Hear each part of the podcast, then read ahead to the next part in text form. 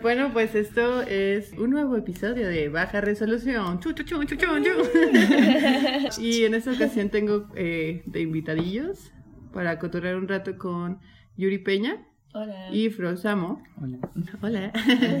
que forman parte, pues más bien componen el colectivo de Baby Crazy. Y yo quería hacerle algunas preguntas acerca de pues este nuevo colectivo que eh, han estado haciendo, porque conozco sus trabajos como por aparte, pues aparte cada quien. Yuri tiene pues bastantes años ya en la escena. este, y también eh, tenías la bueno, firmabas también como Petra, ¿no? sí, sí. ¿Eso cuántos años más o menos los? Uy, pues eso fue como en el 2012, 2011, ya no me acuerdo chido, pero fue como lo primerito que empecé a hacer.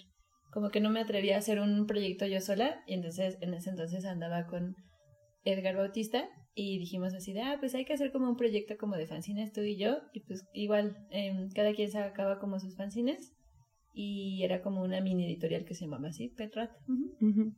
Sí, de hecho, yo conocí a Yuri justo en una, creo que era un fanzinorama, ¿no? ¿O sí? Sí, sí, creo yo que sí. Ajá, y fue cuando le pregunté que si era por X-Ray Specs. Ah, ah sí. fue la primera conversación que tuvimos, de hecho. Um, y Flores, a ti no te conocía tanto hasta mucho después, ya que eh, pues empezaron a hacer Baby Crazy. ¿Tú cuánto tiempo tienes haciendo ilustración? No sé. pues meterme más de lleno y creerlo más como unos tres o cuatro años, yo creo. Uh -huh. como... ¿Y cómo definirían, o sea, cuando alguien les pregunta a qué se dedican, cómo definirían su profesión? Porque ya ves que, uh -huh. pues no sé, hay caricaturistas, hay gente que se identifica más como, pues no sé, uh -huh. hago cómics o soy ilustrador o multidisciplinario, artista gráfico. ¿Ustedes cuál es como el mote que eligen? Ah, sí está cabrón. Sí. mm, yo diría que dibujante. A veces ilustradora, pero pues luego como que no ilustro nada, ¿no?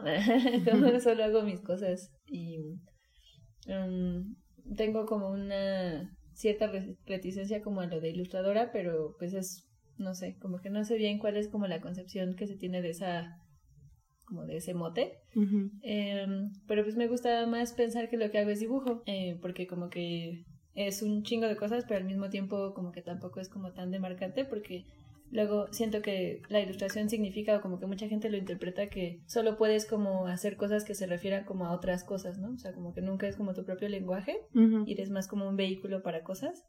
Pero pues si eres como un vehículo de tus propias ideas, pues entonces no sé qué tan, qué tan cierto sea como pensarlo así. Pero no me molesta tampoco. Bueno, hay en ciertos círculos sí digo así de... Mm, en otros es como de, está bien. Yo diría eso. Uh -huh.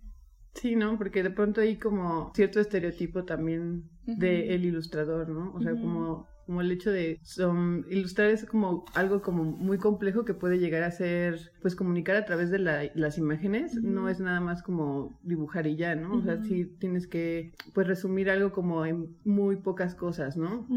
Y de pronto sí, como que pienso que también está ya muy de moda y entonces mucha gente como que lo hace así al azar, ¿no? O sea, como que es lindo, pero ¿qué tanto realmente está comunicando esa imagen, claro. no? Sí, sí. ¿Tú, Frosh, cómo, cómo no te sé. definirías? También es complicado porque de profesión es como ilustrador, pero luego no me, como que no me cuadra como el concepto. Igual como siempre es la ilustración como la compañía de un texto o cosas así, o no sé, un video, pero también puede ser algo como por sí sola. Entonces, no sé, igual casi siempre dibujo como cosas que yo quiero, aunque luego no me convencen, Uh -huh. pero es lo que termino haciendo, ¿no? Y no han salido como otras cosas, entonces preferiría... Pues seguir haciendo lo tuyo, ¿no? Ajá, pero no sé cómo encasillarlo, si eso es ilustración también, o es dibujo, o no es nada de eso. no sé. Es, es muy extenso. Y como puede ser muy así multidisciplinario y de pronto puedes estar pintando un muro, y de pronto estás haciendo un cómic, y de pronto estás haciendo la portada de un disco, ¿no? Entonces sí, es como un poquito difícil de, de identificar, y también es la intención como de pronto del podcast, ¿no? Como intentar ver cuál es la perspectiva de la gente que dibuja y que se dedica a esto. ¿Ustedes freelancean, o sea, se dedican 100% a esto? No, yo doy clases, que es como mi trabajo de día y mi trabajo de noche es este ser, pues sí, como dibujar, ¿no? Hacer dibujitos. Okay. Em, y sí, o sea, a veces me pagan por hacer las cosas, a veces me piden cosas y yo digo, ah, va, pues como que no hay, no hay pedo, no, pues no, no necesariamente necesito que haya como un pago de por medio, porque me gusta como ayudar como a la banda como con estos dibujos y así. Eh, y a veces me dicen como, bueno, pero pues sí te doy así como algo simbólico, ¿no? Como que un intercambio un poco más eh, como pues, tranquilo. Ajá, justo. Eso, pero sí, o sea, normalmente procuro que con amigos y como con gente que es como cercana o como que tengo un vínculo así, pues que sea como eh, algo como justo. Pero si ya estoy trabajando como con gente que sé que tiene dinero y que sé que está como, o sea, como de que ese trabajo que yo estoy dando como que les está retribuyendo mucho más, entonces procuro así como cobrar, intentar cobrar bien, porque pues sí, esos son como otros, otros, pues sí, como otros niveles o como otros, otros esquemas como de valoración como de la imagen. Entonces eso. Pero sí, o sea, creo que no, no me gustaría dejar de hacer como trabajo gratuito pero pues dependiendo de quién, ¿no? Claro, sí. ¿Y cuáles son tus técnicas para lograr que te paguen? Porque luego de pronto tienes que estar detrás de la gente y por favor y así, porque sí. hay como, pues todavía la gente de pronto que no se dedica a las cosas que son gráficas y visuales y demás, piensan que es como un hobby, ¿no?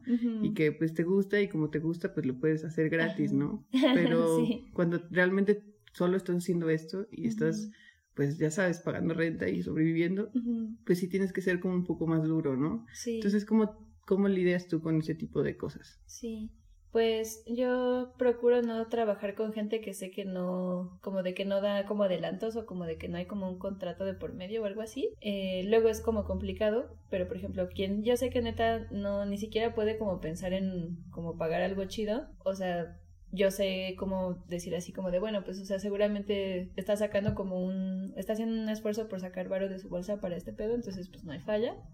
Pero sí, o sea, normalmente es como decir, estar como insistiendo así como de, hola, hola, hola. ¿Te acuerdas de mí? ¿Te acuerdas de mí? Soy yo otra vez. Pero sí procuro mucho así como en cuanto veo como que alguien no está respondiendo como de la manera que me parece que es como la adecuada en estas formas, no trabajo con esas personas, como que Puedo, puedo darme un poco de lujo eso porque tengo como mi otro trabajo, ¿no? Que igual no es como lo mejor, pero pues sí, o sea, si hay banda que neta no va a pagar, pues sí, mejor que no pida como chambas, ¿no? Porque sí, qué pedo, eso se me hace como muy, muy, pues muy injusto, sí. Y he visto así como mucha gente que también es como de, güey, o sea, neta, ya hice este pedo, lo hice hace un ratote y no, o sea, no me están respondiendo y al contrario, como ya me dejaron en visto un montón de veces, pues eso, así como pasar la voz como de que ese pedo no está chido, como que mejor no trabajar sí, por eso. Sí, sí, sí, creo que es una generalidad, o sea, a todas las personas que con las que he conversado que se dedican a esto, siempre tienen problemas para pues cobrar seguir a la gente o conseguir pues trabajos que sean con una paga justa. Y mientras más personas como se nieguen como dices, a trabajar con este tipo de proyectos que pues nada más te dan como mm, publicidad. sí, sí, así. Pues. Lo malo es que luego solo van como con gente más joven que quiere realmente pues aparecer en lugares y pues es un ciclo sin, fin. sí. ¿tú te dedicas a, a ilustrar 100% o tienes otra? No, eh, estoy en un archivo de publicaciones independientes que se llama Lugares de Repente. Órale. Ahí como se catalogan y se busca como generar una red entre autores, editoriales y público. Y ya. Y luego el otro tiempo dibujo, pero es raro, como que luego no me creo como que sea un trabajo también, pero pues lo voy aceptando. sí, ¿no? Es difícil, es difícil porque primero tienes como pasar la línea entre realmente quiero hacer esto y puedo hacer esto y luego creerlo bien cabrón, ¿no? O sea, como, como apropiarte de eso y como dicen, ¿no? Hay, hay que fingir hasta que lo logres, pero sí, o sea, creo que es una elección profesional como muy difícil y que todo el tiempo es como estar en constante pelea contigo mismo, ¿no? Y con las personas que también, pues, de pronto trabajas y colaboras, ¿no? Pero, pero me parece como muy valeroso. Ah, pues es importante, ¿no? O sea, si no hay alguien que lo esté haciendo, pues la neta es que nadie lo va a lograr. Necesitamos más gente así. este, ¿ustedes estudiaron algo? Ajá. ¿Qué estudiaron? Yo estudié, eh, estudié artes visuales en la OIFAD antes ENAP de la UNAM, la Escuela de Artes de la UNAM. Mi especialización fue más como de arte contemporáneo. Ajá. Mm, o sea, me concentré como en escultura, hice como gráfica un rato, o sea, como que sí estuve así varios años como en el taller de gráfica, pero nunca me hallé porque un poco tenían como este rollo como de que la técnica era como lo más importante y como que valía mucho así como lo que sea, bueno, o sea, como que no importaba qué estuvieras haciendo mientras se viera así excelente.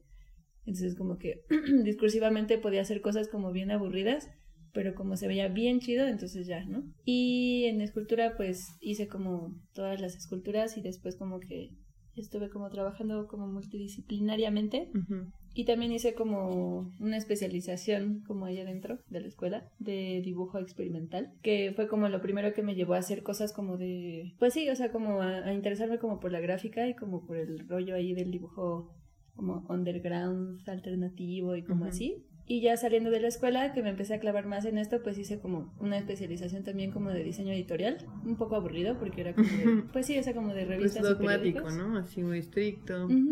Sí, sí, entonces, pero bueno, estuvo bien como conocer un poquito como esas bases. Eh, y después de eso como que abandoné toda esa onda. Estuve ahí en, no, pues sí, como en unos seminarios, eh, como de, este que se llama de medios múltiples pero no lo acabé, entonces no me gradué de ahí. Soy así como... pero ya es un montón, ¿eh? sí, sí, sí, como que me fui de ese rollo y creo que todavía me dicen así como de, no acabaste. Ah, Ay, verdad. Estoy haciendo otras cosas, perdón. Ajá, sí, y ya pues me clavé como en esto, como en el dibujo, en la gráfica, en eh, reconocer como las técnicas como la serigrafía y así, como el rollo de la risa. Me gustaría ser grabado otra vez, pero ahora como pues como a conciencia, ¿no? No nada más como por, la cuestión técnica. sí. Pues yo estudié diseño y comunicación visual con orientación en ilustración ahí en la FAT antes en AP también y pues no sé, o sea, la escuela fue extraña para mí, creo que aprendí muchas cosas, pero de lo que hago ahora como que lo pongo como sobre la mesa y siento que no me dio tanto la escuela. Sino... Sí, justo les iba a preguntar eso, ah, ¿cuál es tu perspectiva en cuanto a la educación y qué tanto realmente aprendes en una institución y qué tanto pues es pura voluntad y autodidacta, ¿no? Pues no sé, yo creo que o sea, la, o sea, yo creo que la escuela está bien que esté. Mm, la neta, como lo que yo observo de la escuela donde estuve es que está como muy abandonada como por la burocracia y como las políticas todas chafas, como pues sí, como todas priistas de, de, nuestra universidad, que como que la gente se enoja desde que diga eso, pero es que es neta, como que neta está muy mal, está muy, muy, muy mal llevado, muy como que se desperdician los recursos y así suena como algo bien chafa como institucional, pero es que es neta. Y eso termina como afectando pues como un chingo de gente, ¿no? Entonces para mí, o sea, tuve pocos maestros muy buenos, pero los maestros que eran buenos eran chidos, o sea, eran muy, muy chidos, ¿no? Y la mayoría eran como maestros bien malos que siguen ahí, como que enseñan quién sabe qué y como que nada más llegan y dicen así de, ah, bueno, pues a ver, hagan algo, yo me voy así como tres horas por un café y regreso a ver y, a decirte que lo que estás haciendo es una basura, ¿no? Entonces, em, saliendo de eso y como muy enojada con mi escuela también, pues cuando empecé a conocer como otra gente que era, que era más bien autodidacta y que, no sé, como no acabaron carreras o no acabaron como, pues como la formación clásica de lo que debería de ser y están haciendo cosas como más propositivas. Entonces, no he hecho la basura como todo lo que estudié, pero sí digo así de, eh, neta, así, esta cuestión como de las universidades públicas sí tienen como que replantearse así bien cabrón como estas prácticas como para no hacerle daño a la gente y no, pues como gastar todos esos recursos y no arruinarle la vida como a la gente que sí decide estudiar eso, porque, o sea, sabiendo que la cultura aquí pues está pues como muy olvidada, entonces si lo que estás haciendo es como dar conocimiento obsoleto, pues estás como pues haciendo que esa gente se desilusione así bien cabrón y bajando como el nivel a todos. Entonces yo siento eso, como que no es necesaria la escuela para hacer como cosas artísticas. Está chido que esté y como que es un hervidero y semillero como de cosas muy chidas, pero la neta eso se da como naturalmente, ¿no? Porque estás juntando como gente joven que quiere hacer cosas y pues ellos y ellas, esta gente busca la manera, ¿no? O sea, sea como sea, dentro de la escuela, fuera de la escuela y así, pero pues o sea, la escuela por sí misma como que no, no, no propone tantas cosas, ¿no? O sea, sí tengo buena formación de algunas cosas, pero por ejemplo teóricamente o como de qué iba a hacer como con los impuestos y así, pues no, o sea, no tengo así como tengo así como las bases como muy así y pues lo que se hizo más chido pues fue porque lo busqué yo, la neta. Entonces, eso pienso. Entonces, yes o nay. Eh, mitad. sí, pero no. Sí, pero pues depende de cómo qué acercamiento le des, ¿no? También. Sí. O sea, a mí sí me gusta mucho la escuela. Y también creo muy cabrón como en la capacidad que tiene uno mismo como de saber lo que realmente necesita o quiere aprender. Y la escuela es solo como un paquete de cosas que te dan, o sea, que tú pues tienes que a huevo elegir y tomar y que a lo mejor no te interesan tanto y no te van a ayudar tanto a formarte, pero como lo, lo que dices que sí, como en, el, en cosas metodológicas, en investigación, sí, pues sí me ha sido muy útil para organizarme, ¿no? Pero pues sí. Y les quería preguntar como de este proyecto de Baby Crazy, Crazy, Crazy. eh, pues cómo nace, este, obviamente nace como de una inquietud entre ustedes y de su amistad. Pero tienen alguna especie como de como propósito o como cuáles son sus objetivos o planes a corto y largo plazo. Sí, pues esa última pregunta está complicada de responder. A corto plazo, pues seguir haciendo cosas. Em, pero sí, pues no sé, o sea, como que hacíamos nuestros fanzines pero compartíamos mesa como muy seguido, entonces como que de pronto era como de, ah, pues tal vez deberíamos como hacer algo colaborativo. Salió la oportunidad de conseguir como la risa, eh, que es una risa muy viejita y entonces como que de pronto tiene muchos problemas, pero pues ahí va, ahí sale poco a poco. Eh, y eso, pues o sea, para mí surgió un poco como de mi, como de un proyecto anterior que tenía como de una biblioteca de fanzines, eh, como feministas y hechos por mujeres, pero lo que no me gustaba de ese proyecto era que no, o sea, que era de difusión, pero que tal vez no era como tan propositivo como de contenidos o como de formas, ¿no? Eh, y entonces me hizo chido como hacer eso y pues sí, o sea, le pregunté a Miguel, Miguel pues respondió. y pues estamos trabajando, pero tú, tú, tú dinos. Pues llevamos un año de risas, llantos y alegrías. y sí, pues queremos publicar a, justo a chavas y a gente sexodiversa que hagan gráfica o ilustración o lo que quieran considerar como eso. Y pues seguir haciendo publicaciones como, pues sí, como más experimentales. Lo hemos hablado como un poco como un, como salirnos como de formatos tradicionales, como comprometernos con eso. Sí, justo ser ese vehículo como justo la universidad no te da esto o no sé, el sistema no te da esto, pero entre comunidad pues podemos hacer como un poco de redes, ¿no? Y de como medios para la gente, ¿no? Que no, ajá, por una u otra cosa como no, no, sacan su trabajo o así. Y pues si podemos hacer como eso, está como chido. Sí, y pues les ha ido bastante bien, ¿no? Acaban de justo regresar de Europa en Tour Baby Crazy 2019. Baby Tour. Baby Tour.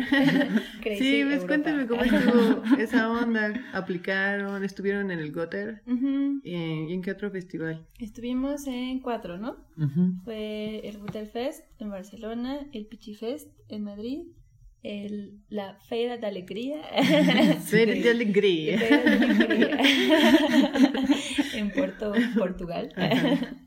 y en el Crack Fumetti en Roma. Sí, sí. ¿Y cómo les fue? ¿Cómo viene la escena por allá? Pues sí, está bien locota, sí. A mí, o sea, ¿cómo te diré? Como que a veces creo que está este fantasma de idea, que creo que ya no tanto, que me parece muy positivo, de que la banda de allá es más chida y más capaz y como que tiene todo y son bien y nosotros estamos mal y todo lo que hacemos no tiene valor y así, pues eso no es, no es cierto porque es muy, muy mentira. Yo veo que hay como un nivel como muy chido de cosas aquí y allá también, entonces como que se compensa. Pero creo que, o sea, la gente de allá lo ve y dice, ah, no mames, qué chido, están haciendo como este pedo y así. Y la banda aquí dice, ay, es que nunca vamos a poder hacer grandes cosas, o como de, ay, es que no hay nada, ay, es que no sé qué. Recientemente como con estas cuestiones como de, de pensar como lo de la autogestión, siento que mucha gente se está animando como a hacer cosas, pero pues sí, o sea, yo creo que toda cosa que esté como con el propósito como de realizarse me parece como muy positivo y me parece excelente y pues como animar a, otras personas de aquí de México pues a que se lancen y vayan a otras ferias. Yo creo que lo, bonito es como el intercambio. Eh, de lo que me gusta de allá pues es como el rollo ahí como del viejo mundo, ah, que tiene como quizá algunos años más, como con una escena más consolidada y como con un respeto más hacia los dibujitos, ¿no? Como al cómic, a la ilustración, a la autoedición, como las técnicas mismas, ¿no? Ajá, a la serigrafía, al grabado. Todo esto se me hace muy bien porque siento que tienen como una exigencia fuerte como de lo que quieren hacer y eso en general pues como que se traduce en que tienen como un muy buen nivel como de cosas pero como que se, se paga bien, ¿no? obviamente pues hay una diferencia como de cuestiones geopolíticas y económicas, pero sí, Sí, pues de hecho como todo esto como de que simplemente hagas como tu dibujito y que no sea así como de, ay, es su hobby, no hay que pagarle, a decir como de, es su chamba y para llegar como a este nivel técnico como que pasaron un chingo de años y hay que valorar eso. Yo creo que es algo que podemos como procurar como que se entienda más acá. Em, pero bien, o sea, sí, sí, pues sí, sí, tienen cosas bien locas. ¿Tú qué opinas?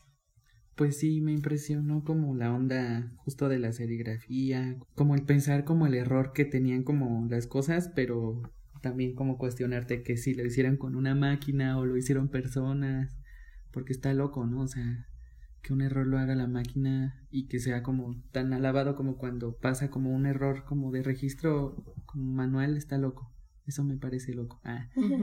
Y eso, como que la gente está haciendo muchas cosas también. Y decía esta Ruru justo, pues es que tienen un chingo de tiempo y tienen un sueldo mejor y pues tienen tiempo para sacar sus cosas o que no tienen tantos problemas, tú también decías, y por eso hacen cosas tan chidas.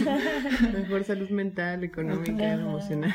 Sí, son vías, ¿no? O sea, lamentablemente aquí no estamos igual, pero a través, a pesar, perdón, de todo eso, como desde la precariedad, como que siento orgullosamente que, pues, muchas personas estamos haciendo cosas también incluso mejor como que algunas otras que vi por allá, pero eso, también como que me enseñó a exigirme más y que siempre puedes dar como lo mejor de ti y no solo como para los demás sino porque pues tú puedes ser capaz de hacer más cosas oh.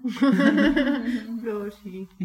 Ay qué bonito. Pues sí eh, justo les quería preguntar eso como ustedes qué es lo que les parece como más importante sobre la autoedición y sobre pues tomar las herramientas tú mismo y si no tienes como la posibilidad o el contacto con grandes editoriales que te publiquen lo que tú haces o que te pues contraten para ilustrar o para hacer libros con ellos, ¿por qué a ustedes les parece importante hacerlo por sí mismos? Pues yo creo que como un poco lo que decía hace rato de la escuela, como de que yo no encontraba, un, bueno, no sé si lo dije, pero lo estaba pensando. no dije, lo pensé. es que pues sí me sentía como inadecuada, ¿no? Como en muchos espacios. O sea, siempre me gustó como la cuestión como de la multidisciplinariedad. eh, pero también yo decía así como de, o sea, sí, pero no sé si me gusta este rollo. A veces sentía que me presionaban como para hacer piezas que funcionaran solo como a nivel como intelectual, pero como que la el objeto Mm, pues estaba así como de, eh, pues, o sea, sí está chido, es una idea como cagada, pero pues como que no dura en, en ningún nivel porque lo que haces, o sea, es, digamos como que está divertido, es así como un jueguito mental y ya lo demás es como de, ah, bueno, pero pues ya ahora tira tu silla, ¿no? O como usa tu silla otra vez como para lo que es, ah, o algo así, ¿no? Entonces como que en el dibujo siempre encontré que era como un vehículo muy chido porque yo podía como explorar como la cuestión como del intelecto.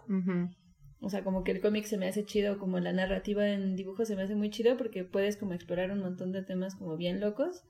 Em, y, o sea, puedes hacerlo como quieras, ¿no? O sea, puede ser como una cuestión como súper abstracta, como acá filosófica, como del cómico, de la narrativa, o, o algo como más directo, pero pues que son como detonantes de ideas, ¿no? Y eso se me hace muy chido. Y como la única, el único lugar donde encontré que yo podía hacer eso como una forma en la que yo me sintiera cómoda y útil, o sea, es decir, podía dibujar y como que encontraba que estaba chido el dibujo, pero además como que decía o hablaba como de cosas que a mí me interesaban, pues fue que me empecé a clavar como más así y eso no me di cuenta de que podía hacerlo hasta que no conocía gente que decía, pues, o sea, yo ni fui a la universidad, ni fui a la escuela, ni me, nadie me está dando como mi beca para hacer este pedo. Y pues está este cómic bien chido que yo saqué con mis 20 varos y, y sin pedos, ¿no? O sea, nadie me dijo, no, no, no, revísate esto otras tres veces porque está bien mal, así que porque este dibujito dijo eso y no dijo esta otra cosa. Y como que vas desarrollando un lenguaje como de una forma más natural. Entonces eso se me hizo muy chido siempre. Eh, y creo que para mí fue como que empecé, no sé, a los, ¿qué? Como veintitantos años, veintidós, veintiuno, veintidós. Y estaba como muy, muy, muy insegura como de lo que quería hacer y dije como de, ching, pues ya estudié esto, ah, ahora qué hago, ¿no? que, oh, no, estoy atrapada. Sí, sí, como de todos los proyectos que tengo como que siento que son como falsos, porque sé que los estoy haciendo porque son las exigencias que me piden los más. Pero cuando encontré como esta banda que hacía cosas porque le nacía como del corazón hacerlo y, o sea, sin importarles si tenían como el dinero o no, si, si alguien les iba como a validar eso, como que mi vida cambió. y dije, pues sí, pues como que aquí está este pedo. Y para mí la autogestión es esa, ¿no? Como la autoedición es eso, como es, es, como es importante para ti, naturalmente como que es importante para los demás porque estás como hablando como netas, ¿no? Y pues las netas conectan con la gente y pues es una manera también creo como de crear comunidad. ¿Tú qué opinas, Flores? ¿Cuál es el futuro de la autoedición en México? Ah.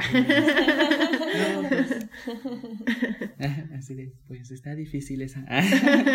no, pues como que creo que es un buen vehículo como para acercar, no, que la gente se acerque para poder como exponer pues su trabajo, ¿no? Porque es difícil, o sea, es difícil entrar a galerías, editoriales y proyectos que quieran como respetar tanto tu discurso como también tu manera de ver la vida, ¿no? Entonces la autoedición pues te da esa vía como más libre y está chido porque puedes encontrar como más discursos, como más amplios y más como como más netas, como dices, como más que la, ajá, como pues cosas mucho más reales y sinceras, ¿no? Con las que puedes como compartir y luego salen chispas como también de creación y que también algo que yo siempre creo es como que la autoedición no sé si la autoedición, pero la autogestión, pues sí, no solo necesariamente verla desde los libros, quizás es por, la veo muy así porque estoy solo como rodeado de personas que hacen libros, o publicaciones, pero como más disciplinas podrían, no sé, incluso la medicina o cosas así, ¿no? Como un poco darle la vuelta también a lo que estamos obligados a hacer, como, ah, pues tienes que ir como con un doctor porque es el que tiene el título y lo sabe, pero pues en realidad el conocimiento está a la mano y podemos como husmear ahí y encontrar como verdades que, te ayuden como a andar. Y pues la autoedición es un poco una verdad. es mi verdad.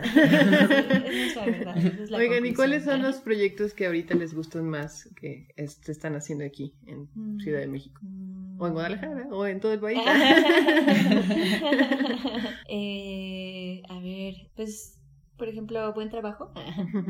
Como y Hungría, Ediciones Hungría, me parecen que están haciendo las cosas muy bien. una persona, hay una persona que se llama Roja como Sangre, que tiene así como unos fancitos como bien tiernitos y como unas playeras como en serie y así. Eh, ese es como el proyecto que se me hizo como bien bonito de los últimos baseros a los que fui. Eh, ah, pues la, la chava de la gallina feminista que en paz descansé. Oh. Se me hacía un proyecto como muy chido porque hablaba justo como de su lucha como con esta enfermedad como del corazón y era una morra muy chida y hacía como unas gallinitas tejidas que como que ponían huevos que eran como de maicitos. Ay, no, Estaba increíble. ¿Quién más? Que digas así como, wow. Valecitas, Valecitas se me hace una morra muy chida. como muy comprometida como con el kawaii mexicano. Sí. muy chido. Una definición. Pues no sé, yo podría decir como de todas, cada ah. una de las que han colaborado, las chicas, Obvio. las chiques con nosotros. Como que se me hace muy valioso que estén ahí como trabajando, cada una como en sus trincheras, o sea, no sé, desde sus problemas personales y que te entreguen como un dibujo, eso se me hace chido, hasta que estén freelanceando o que estén tocando sus bandas, que estén gestionando como eventos, fiestas. Y ahí es donde veo eso, como que la autogestión se expande, ah. como un virus. Se contagia. Y no sé, como que soy malo para los nombres, pero pues Instagram, ahí te da las respuestas, está muy duro. todo el tiempo está compartiendo en las historias cosas que les gustan, ¿no? sí. Sí, pues se supone que somos dos personas en baja resolución, pero pues el panelas no, no está aquí. no puedo estar en el espacio. Entonces, este, mandó unas preguntas. Te vamos con panelas.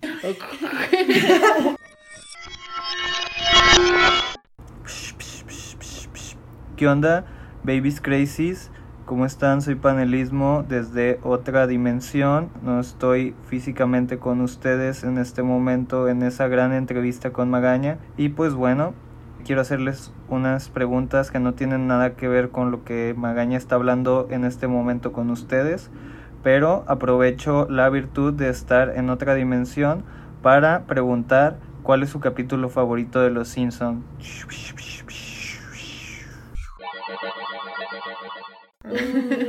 la tierra de Tommy Daly. es que no me sé los nombres, pero igual. Pues cuéntalo. Es quizás una mezcla de varios. No sé, es ah. difícil. También Homero va a la universidad, es muy bueno. Es un gran capítulo. Ese es el donde Homero es como en Nirvana. es que se me gusta mucho. Ah. No, no, es cuando como que se dan cuenta de que nunca fue a la universidad, bueno, de que no tiene un título universitario. y ya como que Está muy chido, está muy chido. Otra pregunta de panelas.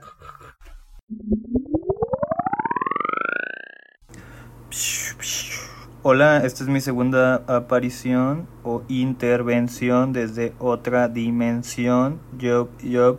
Y pues quisiera preguntarles si alguna vez han visto un ovni pues porque es un tema que a mí me interesa mucho. De niño, según yo, vi un ovni junto con mi hermano, y pero un ovni así, ovni, ovni de, de pura cepa, de esos que se ve así la nave voladora en pleno día, nada de luces extrañas, un platillo volador, pero eso no sé si lo soñé o lo viví, pero bueno, quisiera saber sus experiencias.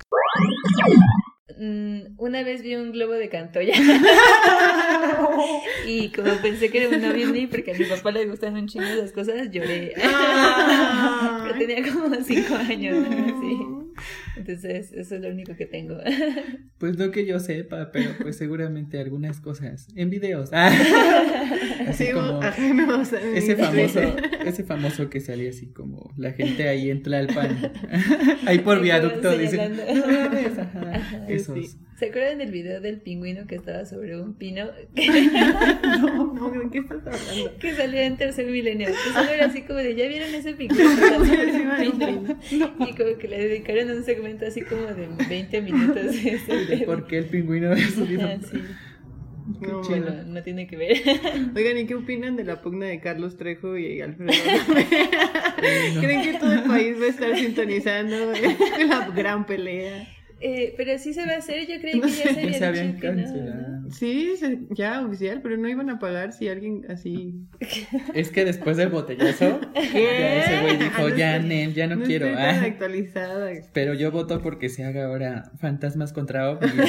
Carlos Trejo contra Un macho baja como en Celebrity Deathmatch, pero en la vida real. Y ya luego que hagan relevos y ya entra Fredo Adame que no la rifó. Pero está cagado. Sí, sí, es muy Podría ser una cortina de humo. vida. sí, nos dieron grandes memes, entonces. Sí. Eh, otra pregunta de pal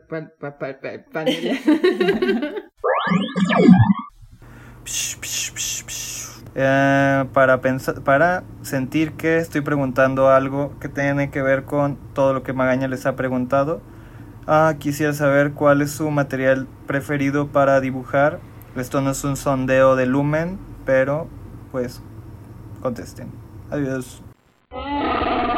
Pues tinta y pincel o tinta y bueno, tinta china y plumilla y pues como cosas ya después como en digital y así. Pues yo creo que un lapicero, sí, sí, tinta negra y a veces color. A veces color. ¿Y tienen alguna especie de proceso? O sea, como un ritual o algo así para empezar a dibujar o cómo le hacen para por fin sentarse y decir ya cuál es su proceso. Es muy fácil, este, postergas un chingo y yo tengo que entregar bien cabrón y es como de, bueno, pues ya no dormí hoy, va. y así sale o sale. Te saltas la lluvia y todo, ¿no? La lluvia de ideas, adiós, ¿no? Bye. Ajá, solo bocetar, entintar, listo. No, no es cierto. Bueno, o sea, solo voy a decir como de, o sea, eso es como en crisis, pero normalmente es como si estoy feliz puedo y si estoy triste no puedo y ya. Ya, ya, ya. Sí, depende del momento, pero es como, pues no sé, como que ahora ya entendí que veo el dibujo como un diario personal.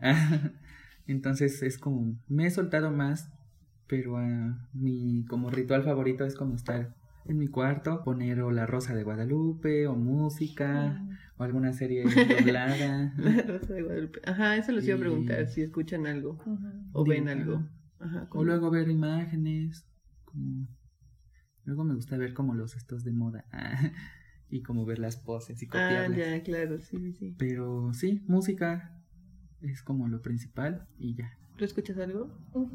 Sí, pues toda la música que puedo, que me gusta, como intento como descubrir también como música nueva, como una rola que yo diga como, oh, sí, y ya me voy clavando como por etapas. Pero las que siempre se repiten son cumbias, pop noventero, mm, pues como Poncillo a veces y Mónica Naranjo. ya debería dejar de decir Mónica Naranjo porque hay una historia muy chistosa sobre ella. Cuando Horacio Villalobos le dijo que era una racista, pero pero me gusta buen reggaetón también.